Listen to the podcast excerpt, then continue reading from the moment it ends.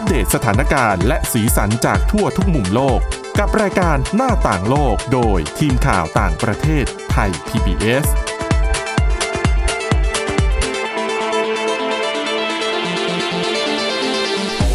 สวัสดีครับ ตอนรับคุณผู้ฟังสู่รายการหน้าต่างโลกกับทีมข่าวต่างประเทศไทย PBS นะครับ วันนี้พบกับคุณกรีนจิรวัตรมาสุขและผมก้าวพงศธรสุขพงศ์ครับ ครับผม สวัสดีครับ ครับวันนี้นำเรื่องราวจาก ทั่วทุกมุมโลกมาเล่าให้คุณผู้ฟังใช่ฟังกันเช่นเคยนะครับ ไปเดี๋ยวจะพาไปที่จีนกันก่อน เขามีการชั่งน้ำหนักลูกค้าของร้านอาหารเวลาจะเข้าไปใช้บริการด้วยใช่ไหมคุณกรีนอืมเพื่อที่จะแนะนำให้ได้ว่าควรจะกินอาหารประเภทไหน ให้เหมาะสมนะครับ เขาเรียกว่าอะไรล่ะ ลองแบบ ลองอินในชีวิตจริงนะว่าแบบว่าลองกำลังจะเดินไปทานร้านอาหารอร่อยร้านโปรดในในในแบบในในในในประเทศที่เราแบบอยากไปทานอะไรอย่างเงี้ยเรื่องเนี้ยมันเกิดขึ้นที่จีนแหละครับ ถ้าเกิดว่าคุณอยากทานอาหารร้านนี้มาก แต่ว่าคุณเดินไปที่หน้าร้านปุ๊บทางร้านบอกว่า ให้คุณชั่งน้ำหนักก่อนให้น้ำหนักก่อนชั่งร้านคุณ คุณจะรู้สึกยังไง มันก็จะแบบอาจจะอึดอัดนิดนึง เออ บางทีก็อาจจะแบบบางคนก็จะแบบโกรธหงุดหงิดนะ ไม่พอใจ มีคนหลายคนที่แบบว่ามีความรู้สึกอย่างเงี้ยอืมเป็นเพื่อนคุณแน่ๆ แล้วก็ร้านที่ทำเช่นนี้ก็กำลังโดนทัวร์ลงอย่างหนักทัวร์ลงในที่นี้เป็นศัพท์อินเทอร์เน็ต เป็นแบบว่าการแบบว่า เอาคนไปถล่มโดนด้วยโจคอมเมนต์ตีโดนโจมตีนะครับอะไรอย่างเงี้ยอืมแต่จะบอกว่า ร้านเนี้ยอย่างที่บอกแหละไม่ได้อยู่ในไทยแน่นอนอยู่ที่จีนนะฮะเป็นร้านอาหารเมนูเนื้อแห่งหนึ่งในเมืองสางชาฉางชานะฮะมณฑลหูหนานประเทศจีน ที่กำลังเผชิญกับไฟโกรธของผู้คนจำนวนมากหลังจากตัดสินใจปฏิบัติตามนโยบายลดฟู้ดเวสของทางประธานาธิบดีสีจิ้นผิงครับเดี๋ยวเราก็จะมีเรื่องนี้มาเล่าให้ฟังกันอีกฟู้ดเวอืสมเดี๋ยวคืออะไรสัปดาห์หน้านะครับครับ สัปดาห์นี้แหละนะฮะแล้วก็เอ่อ ตามนโยบายเนี้ยเขาก็เลยคิดว่าอย่างนั้นควรจะทำยังไงดี เอ่อเอาเครื่องชั่งน้ำหนักมาไว้ที่หน้าร้านเลยละกันสองเครื่องครับเมื่อลูกค้ามาถึงสิ่งแรกที่ต้องทำก็คือชั่งน้ำหนักอย่างที่ผมบอกไปตอนแรก แล้วก็ให้ใส่ตัวเลขการชั่งน้ำหนักลงไปที่แอปพลิเคชันแอปพลิเคชันหนึ่งนะฮะ แล้วก็จะมีเมนูอาหารแนะนำมาให้เลือกอืมเข้าใจไหมคือไม่สามารถสั่งได้ทุกเมนู ถ้าเกิดน้ำหนักน้อยผอมหน่อยผอมบางไปหน่อยก็จะได้แบบเป็นแบบหมูชาชูที่แบบครับติดมันอะไรอย่างเงี้ย แต่ว่าถ้าเกิดน้ำหนักเยอะอย่างผมเนี่ยไปเนี่ย โดนกินแต่เส้นแน่ๆหรือไม่ก็คงจะเป็นสลัดนะ แต่ไอเดียเนี้ยมันไม่ work นะ มันโดนกระแสโจมตีกลับจากโลกโซเชียลมีเดียของจีน มีการตั้งแฮชแท็กและพูดถึงร้านอาหารนี้มากกว่า 300 ล้านครั้งบนบนเว็บเวยโบ ครับนะฮะที่สุดแล้วเจ้าของร้านเลยตัดสินใจโพสต์ข้อความขอโทษพร้อมกับยืนยันว่า ไม่ได้บังคับให้ลูกค้าทุกคนต้องชั่งน้ำหนักนะอืมแค่อยากจะให้ทุกๆคนกินอาหารด้วยคำนึงถึงสุขภาพมากขึ้นก็เท่านั้นเองตอนนี้รัฐบาลจีนเนี่ยกำลังลงอ่ารณรงค์ลดเศษขยะอาหาร โดยใช้ชื่อว่าปฏิบัติการจานเปล่า โดยมีวิธีการปฏิบัติเช่น ให้สั่งอาหารแบบ N ขีดหนึ่ง หรือว่า N หนึ่งนั่นแหละฮะครับคือมากันกี่คนให้สั่งอาหารน้อยกว่าจำนวนหนึ่งคนอืมก็คือมาห้าคนสั่งได้แค่สี่อย่าง นะฮะ ประมาณนี้แคมเปญนี้เป็นแคมเปญที่ท้าทายวัฒนธรรม ความเป็นอยู่ของจีนมาก ๆ ที่มักจะสั่งอาหารจำนวนมากกว่าผู้บริโภค แต่ว่าจะบอกว่าอะไรอะแคมเปญเนี้ย เรามาคุยกันเรื่องนี้กันต่อ แคมเปญเนี้ยมันไม่ได้แบบ ไม่ได้มีแค่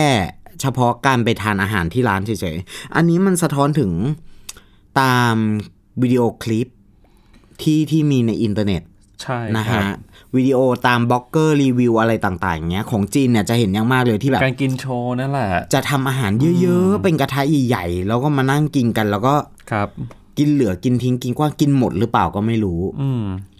แต่ก็เป็นที่นิยมแล้วก็เป็นกระแสอย่างมากในจีนครับนะครับ เขาบอกว่า การทิ้งขว้างมันน่าละอายมาก เป็นการประหยัดสิ่งที่ และการประหยัดเป็นสิ่งที่น่านับถือ หนึ่งในข้อความที่สีจิ้นผิงระบุไว้ในแถลงการณ์เมื่อวันที่ 11 สิงหาคมที่ผ่านมานะฮะเล่าถึงปริมาณอาหารที่ส่งผลเสียในประเทศอย่างน่าตกใจและน่าวิตกกังวลเป็นอย่างยิ่งปัญหาเรื่องฟู้ดเวสกลายเป็นเรื่องที่ต้องจับตามองอย่างยิ่ง หลังจากที่จีนเนี่ยปัญเอ่อเผชิญกำลังเผชิญปัญหาน้ำท่วมครั้งใหญ่ทั่วประเทศ ซึ่งซัดเอาพืชผลต่างๆ รวมไปถึง ปัญหาราคาอาหารที่แพงขึ้น หลังจากที่มันผ่านการแพร่ระบาดของโควิด -19 มาครับก็ทำให้เศรษฐกิจย่ำแย่แล้วประมาณหนึ่ง แล้วก็เผชิญด้วยน้ำท่วมต่ออีกอืมนะฮะยิ่งแยกมันอ่ายิ่งแยกกันไปใหญ่ เมื่อมีแคมเปญนี้ออกมาเนี่ย หน่วยงานท้องถิ่นก็เริ่มดำเนินการทันที โดยใช้ชื่อแคมเปญว่า Operation Empty Plate ซึ่งถูกกล่าวถึงครั้งแรกในปี 2013 แต่ว่าได้รับการยกขึ้นมาอีกครั้งหลังจากที่สีจิ้นผิงพูดถึงครับนะครับ โดยมีข้อเรียกร้องให้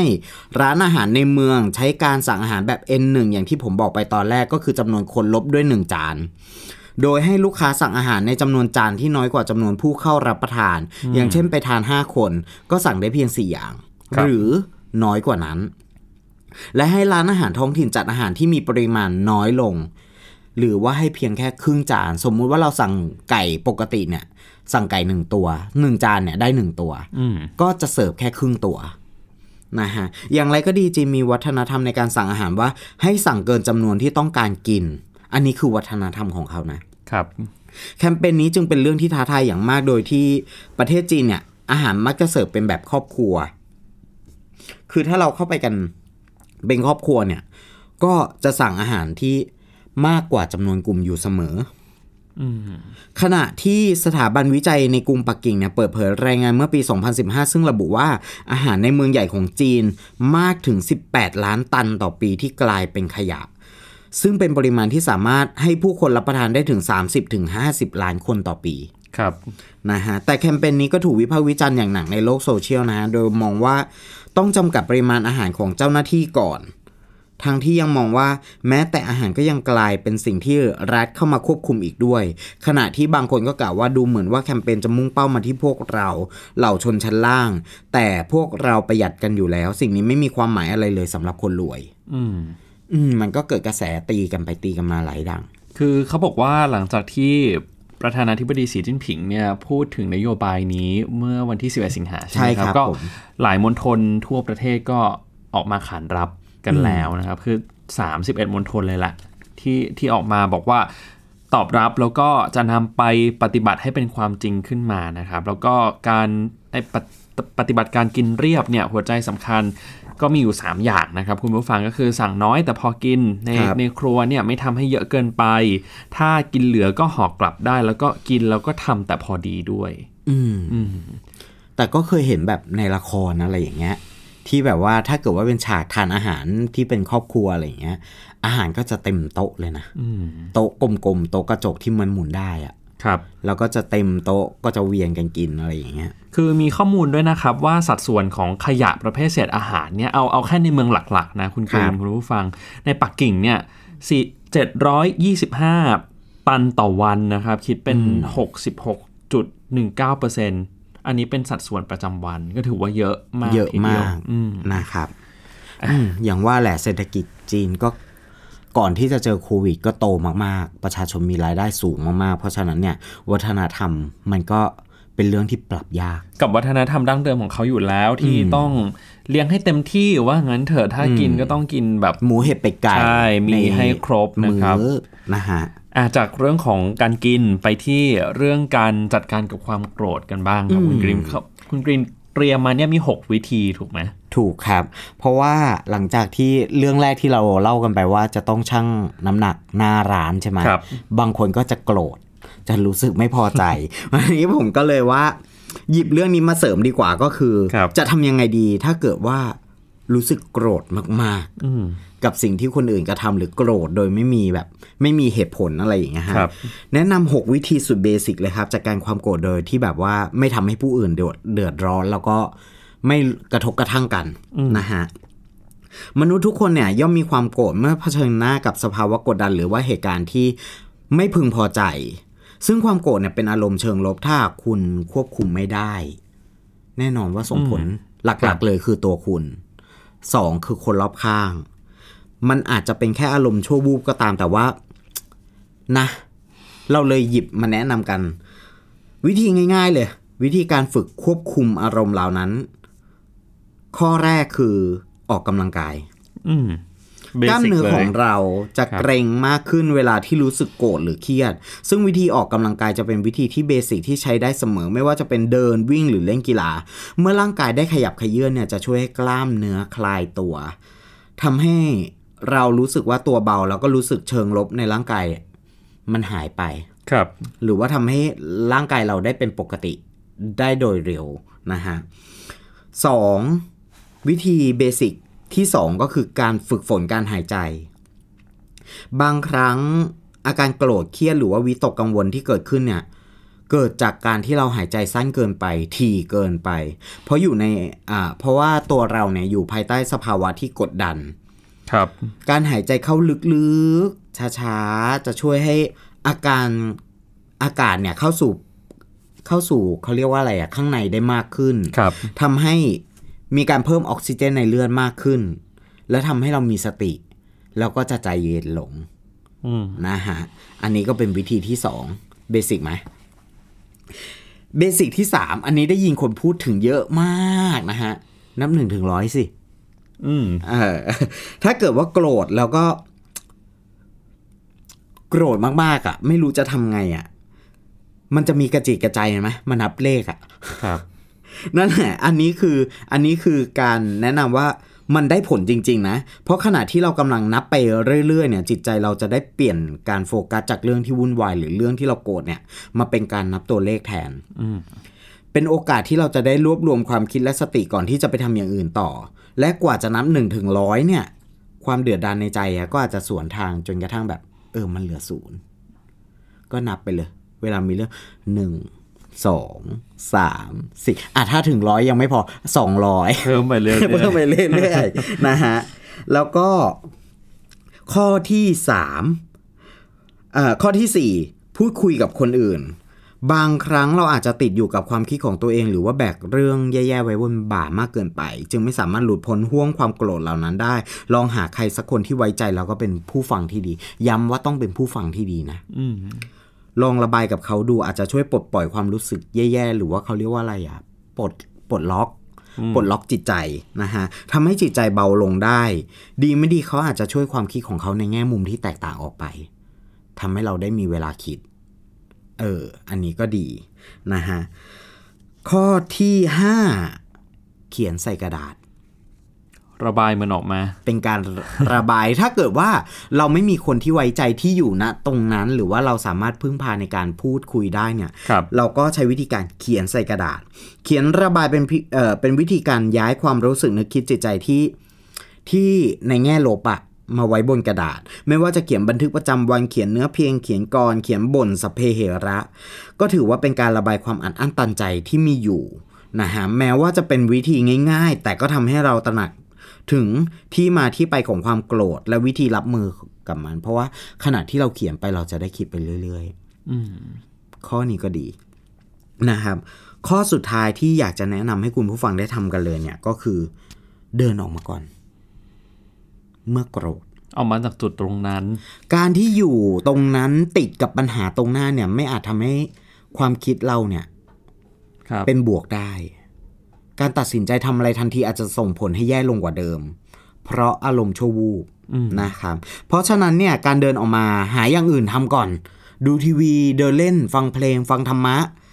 จะช่วยให้เรากลับมาแก้ปัญหาได้อย่างมีสติมากขึ้น ครับ แต่ท้ายที่สุดแล้ววิธีที่ได้ผลที่สุดที่ผมแนะนำเลย แล้วก็คนพูดเยอะที่สุดก็คือนับหนึ่งถึงร้อย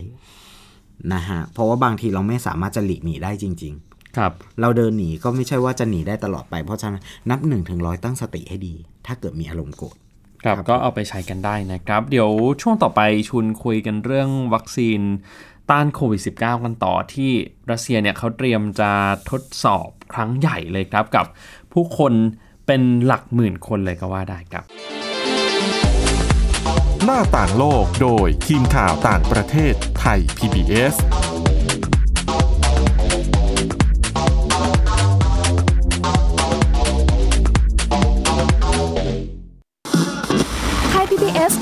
Radio Infotainment for All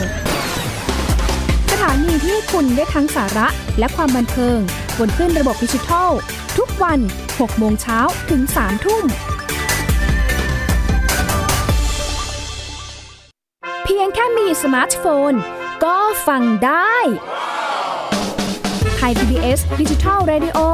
สถานีวิทยุดิจิทัลจากไทย PBS เพิ่มช่องทางง่ายๆ ให้คุณได้ฟังรายการดีๆ ทั้งสดและย้อนหลัง ผ่านแอปพลิเคชันไทย PBS Radio หรือเวอร์ไบเว็บไทยพีบีเอสเรดิโอคอมไทยพีบีเอสดิจิทัลเรดิโออินฟอร์ทนเมนต์ for all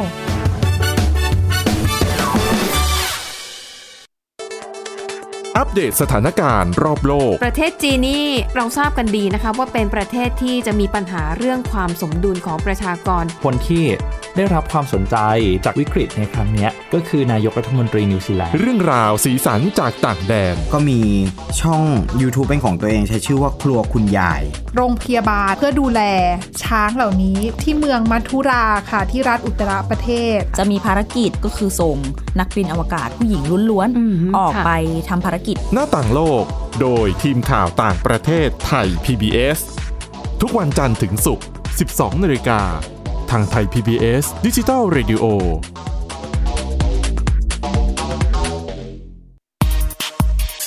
พระวิทยาศาสตร์อยู่รอบตัวเรา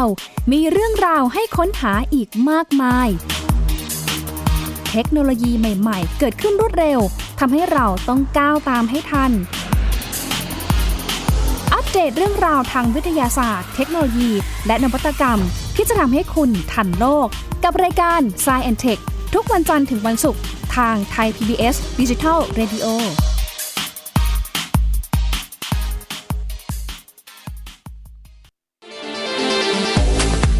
หน้าต่างโลกโดยทีมข่าวต่างประเทศไทย PBS กลับมาสู่ช่วงที่ 2 ของรายการหน้าต่างโลกนะครับ ชวนคุยกันต่อเรื่องวัคซีน ต้านโควิด -19 ที่พัฒนาโดยสถาบันกามาเลยาของรัสเซียดูเหมือนจะมีความคืบหน้ามากขึ้น แล้วก็เมื่อสัปดาห์ที่ผ่านมาทางสถาบันเขาบอกว่า เตรียมที่จะจัดการทดสอบกับผู้คนที่เป็นอาสาสมัครเนี่ยจากเดิมวางไว้หลักพันตอนนี้เปลี่ยนมาเป็นหลักหมื่นคนแล้วนะครับ จะเริ่มการทดสอบภายในสัปดาห์นี้ก็ถือว่าน่าสนใจมากเลยนะครับ คุณกรีนเพราะว่าครับผมก่อนหน้านี้เนี่ย วันที่ 11 สิงหาคม ทางรัฐบาลรัสเซียก็ออกมาประกาศ รับรองวัคซีนตัวนี้ถือว่าเป็นวัคซีนตัวแรกของโลกที่ได้รับการรับรองเลยก็ว่าได้นะครับ เพียงแต่ว่าหลายๆ คนก็ตั้งคำถามเหมือนกันว่าเอ๊ะความปลอดภัยกับประสิทธิภาพของวัคซีนเนี่ยมันมีมากน้อยขนาดไหน เพราะว่าดูเหมือนรัสเซียจะเร่งรัดขั้นตอนในการผลิตการพัฒนามากจนเกินไปทำให้ความเชื่อมั่นต่างๆ ก็อาจจะ เกิดเป็นข้อสงสัยเกิดเป็นคำถามขึ้นมาได้นะครับ ทีนี้เนี่ยเมื่อสัปดาห์ที่ผ่านมาช่วงปลายสัปดาห์เมื่อวันศุกร์นะครับ ทางสถาบันกามาเลยาผู้พัฒนาวัคซีนของรัสเซียเนี่ยเขาก็ออกมาระบุว่าจริงๆ การรับรองวัคซีนเมื่อวันที่ 11 สิงหาคมเนี่ยเป็นการรับรองภายใต้เงื่อนไขคำว่าการรับรองภายใต้เงื่อนไขก็หมายความว่า จะต้องนำไปทดลองกับคนที่เป็นจำนวนมากขึ้น คือเดิมทีเนี่ยเขาจะทดสอบในเฟส3ก็คือ การทดสอบวัคซีนมันจะมีทั้งหมด 3 เฟส ถูกไหมครับ เฟสครับหนึ่งผมเฟสสองเฟสสามก็จำนวนคนก็จะเพิ่มมากขึ้นเรื่อยๆ ตามจำนวนเฟสที่ทดลองอย่างเฟสสามเนี่ยมันสำคัญที่สุด เพราะว่าเป็นการทดสอบถึงประสิทธิภาพ การกระตุ้นภูมิคุ้มกันในร่างกายของอาสาสมัครที่เข้าร่วม ดูซิว่ามีความปลอดภัยมากขนาดไหน เพราะฉะนั้นตามปกติการทดสอบในเฟสสามเนี่ยก็ควรที่จะมีผู้เข้าร่วมการทดสอบ เยอะนะครับ ถ้าดูจากของสหรัฐเนี่ยเป็นหลักหมื่นเลย แล้วก็ใช้เวลาในการเก็บข้อมูลนานมาก แต่อย่างรัสเซียเนี่ยเขาเดิมทีเขาว่างเอาไว้แค่พันหกถึง2,000คนเท่านั้นครับนะครับผมแต่ว่าเขาก็เปลี่ยนจำนวนผู้ที่เข้าร่วมเนี่ยจาก หลักพันมาเป็นหลักหมื่นก็คือ 40,000 คนครับ โดยเขาจะเน้นไปที่กลุ่มเสี่ยง พวกบุคลากรทางการแพทย์ เจ้าหน้าที่ด้านสาธารณสุขเป็นหลักนะครับ ที่ทำงานในโรงพยาบาล แล้วก็จะใช้วิธีการทดสอบในโรงพยาบาลศูนย์การแพทย์ทั้งหมด 45 แห่งทั่วประเทศด้วยนะครับ การทดสอบในครั้งนี้เนี่ยหน่วยงานวิจัยจากต่างประเทศก็เตรียมที่จะเข้าร่วมสังเกตการทดสอบด้วยเหมือนกัน และสิ่งที่น่าสนใจมากไปกว่านั้นก็คือทางรัสเซียเขาบอกว่า เขาจะตีพิมพ์ข้อมูลต่างๆ ที่ได้จากการทดสอบในขั้นตอนนี้นะครับ ลงในวารสารวิชาการ แล้วก็จะแบ่งปันให้องค์การอนามัยโลกและประเทศที่สนใจจะเข้าร่วมเป็นภาคีในการทดสอบด้วยนะครับคำถามก็คือ แล้วทำไมรัสเซียถึง ต้องเปลี่ยนแผนหันมาขยายจำนวนผู้เข้าร่วมการทดสอบวัคซีนตัวนี้ จากหลักพันมาเป็นหลักหมื่น ก็ต้องย้อนกลับไปที่ผมอธิบายเมื่อสักครู่แหละครับว่า วัคซีนตัวนี้ได้รับ ได้รับการรับรองภายใต้เงื่อนไขนะครับ ถ้าถอดในยะจากแถลงการก็คือ จะต้องจัดการทดสอบทางคลินิกเพิ่มเติม เพื่อทดสอบดูซิว่ามันมีประสิทธิผลในด้านระบาดวิทยามากน้อยขนาดไหนนะครับ แล้วก็อีกในยะหนึ่งก็เป็นการสร้างความเชื่อมั่นด้วย หลังจากที่ผู้เชี่ยวชาญจากหลาย ๆ ประเทศ โดยเฉพาะในโลกตะวันตกก็ตั้งคำถามถึงความปลอดภัยด้วยเหมือนกันนะครับ ซึ่ง จริง ๆ แล้วเนี่ยวัคซีนของรัสเซียก็ถูกพูดถึงกันมากนะคุณกรีน ครับผม คือนอกจากจะเป็นการชิงความเป็นหนึ่งในวงการวิทยาศาสตร์การแพทย์ในระดับโลกที่รัสเซียตั้งชื่อก็รู้เลยนะครับว่าสปุตนิกเนี่ยคือเป็นการตั้งชื่อเดียวกับดาวเทียมดวงแรกที่รัสเซียเนี่ยส่งขึ้นไปในอวกาศสำเร็จในช่วงยุค อดีตสหภาพโซเวียตครับผมทีนี้ถ้ามาดูบริบททางการเมืองภายในก็ถือว่าน่าสนใจเหมือนกัน เพราะว่าการพัฒนาเร่งรัดการรับรองวัคซีนตัวนี้เนี่ยมันช่วยทำให้ภาพลักษณ์แล้วก็คะแนนนิยมของประธานาธิบดีวลาดิเมียร์ปูตินเนี่ยเพิ่มมากขึ้นด้วย คือเดิมทีเนี่ยเราอาจจะได้ยินกันว่าคะแนนนิยมของปูตินเริ่มลดลงใช่ไหมครับ แต่ว่าส่วนหนึ่งที่จะช่วย ทำให้คะแนนนิยมกระเตื้องขึ้น ก็คือเรื่องของการพัฒนาวัคซีนในการป้องกันโควิด -19 ด้วยเหมือนกันนะครับ อาจจะถือว่าเป็นหนึ่งในความหวังของโลกก็ได้ในขณะนี้ เพราะว่าเรื่องวัคซีนตอนนี้หลายประเทศก็ยังรออยู่นะครับ แต่ว่าแน่นอนแหละผลการศึกษาก็ต้องรอให้ชัดเจนมากกว่านี้คือ ตอนนี้ปัญหาก็คือยังไม่ทราบว่าวัคซีนมันจะอยู่ได้นานขนาดไหนสารภูมิคุ้มกันที่ร่างกายสร้างขึ้นมาเนี่ย มีงานวิจัยจากอังกฤษก็บอกว่าจะอยู่ในเวลาไม่นานนะครับ แค่ 3 เดือนแล้วก็จะหายไปนั่นหมายความว่าเราก็ต้องฉีดวัคซีนเรื่อยๆ เหมือนกับเวลาเราไปฉีดวัคซีนป้องกันไข้หวัดใหญ่แบบนี้ด้วย ซึ่งตอนนี้มันยังไม่เคลียร์เท่าไหร่อืมก็ต้องรอติดตามความคืบหน้าต่อไปเหมือนกันว่าอะสุดท้ายแล้วเนี่ยเราจะสามารถ ฉีดครั้งเดียวแล้วป้องกันได้เลย หรือว่าจะต้องฉีดต่อไปเรื่อยๆนะครับ ผมกำลังนึกถึงพอพอมาถึงวันเนี้ยที่ที่กำลังจะเกิดการทดลองครับกับกับมนุษย์ครั้งใหญ่เนี่ยนะฮะผมนึกถึงตอนที่กำลังเริ่มพัฒนามีการอืมพัฒนากันหลาย ๆ ประเทศเอ่อตัวรัสเซียเอ่อตัวรัสเซียเองก็มีข่าวว่าจารกรรมข้อมูลเกี่ยวกับการทำวัคซีนใช่ไหมครับก่อนที่จะชิงประกาศว่า จะประกาศใช้ถูกไหม ครับ อืม ตอนนั้นก็เป็นข่าวที่คือโคมอยู่นะ ก็คือเป็นการตีข่าวจากสื่อตะวันตกด้วยแหละอืมคือคืออย่างนี้ครับ ตั้งข้อสังเกตเหมือนกันว่า ตามปกติสื่อของตะวันตกก็รายงานข่าวเกี่ยวกับรัสเซียเนี่ยก็เป็นไปในทางลบอยู่แล้วนะครับ เพราะฉะนั้นก็การรายงานข่าวเรื่องของการจารกรรมข้อมูลแบบเนี้ยต้องฟังหูไว้หูเหมือนกัน คือผู้เชี่ยวชาญด้านรัสเซียศึกษาเองเขาก็บอกว่าเอ่อ ในรัสเซียเนี่ยวิทยาการทางการแพทย์ก็ไม่ได้น้อยหน้าประเทศอื่น เพียงแต่ครับว่าในเรื่องความทันสมัยของอุปกรณ์เครื่องมือโอเค อาจจะเป็นปัญหาหน่อยนะครับ แล้วก็อาจารย์การทศาพงฮิรันเนี่ยเขาก็บอกเหมือนกันคือประสบการณ์ของเขาเนี่ยเขาเคยไปเรียนที่รัสเซียใช่ไหมครับอาจารย์ก็บอกว่าจริง ๆ วิธีการรักษาของรัสเซียเนี่ยตามปกติในหลาย ๆ ประเทศอย่าง บ้านเราหรือว่าในต่างประเทศในสหรัฐในอังกฤษเขาก็จะเริ่มจากศูนย์ไปถึงร้อยแต่ว่าวิธีการรักษาของรัสเซียก็คือเริ่มจากร้อยแล้วค่อยๆลงมาที่ศูนย์เลยอืมอืมคือเล่นใหญ่ไว้ก่อน ครับผมอืมนะครับ แต่ว่าเรื่องของวิทยาการการแพทย์ก็นั่นแหละครับ สามารถตั้งคำถามกันได้ คือเข้าใจว่าอย่าง ตะวันตกก็พยายามจะชี้ให้เห็นว่า เอ๊ะมีความพร้อมจริงหรือเปล่า แล้วก็ข้อมูลที่เอามาพัฒนาวัคซีนเนี่ยมาจากการจารกรรมไหม แต่ว่าในอีกด้านหนึ่งก็อยากชวนให้คุณผู้ฟังลองมองรอบๆ ด้านเหมือนกันว่า จริง ๆ วิทยาการของเขาอาจจะพร้อมอยู่แล้วก็ได้เพียงแต่ครับมันไม่ค่อยมีการเปิดเผยนะครับ อืมถือว่าเป็นอีกหนึ่งความคืบหน้า แต่ว่าอย่างในรัสเซียเนี่ยเขาพยายามแสดงความพร้อมมาตั้งแต่ช่วงการเดินขบวนพาเหรดแล้วนะอืมว่าเขาสามารถเอ่อ ฝ่าวิกฤตโควิด -19 ได้จริง ๆ นะครับ โดยการนำเอาทหารที่เคยติดเชื้อเนี่ยมาเดินในขบวนด้วย ครับผมนะครับเอาละครับก่อนจากกันไปนะครับฝากร้านขายของนิดนึงคุณผู้ฟังสามารถกลับไปฟังย้อนหลังในประเด็นที่ทีมข่าวต่างประเทศนำมาเล่าให้ฟังได้ทางพอดแคสต์นะครับครับผมเข้าไปในพอดแคสต์แล้วก็ search ชื่อรายการหน้าต่างโลก แล้วก็สามารถเลือกฟังประเด็นที่สนใจได้อืม ครับวันนี้ครับหมดเวลาแล้วครับ คุณกรีนจิรวัตรมาสุขผมก้าวพงศธรสุขพงศ์ลาคุณผู้ฟังไปก่อนนะครับ สวัสดีครับ สวัสดีครับ Thai PBS podcast. View the world via the voice.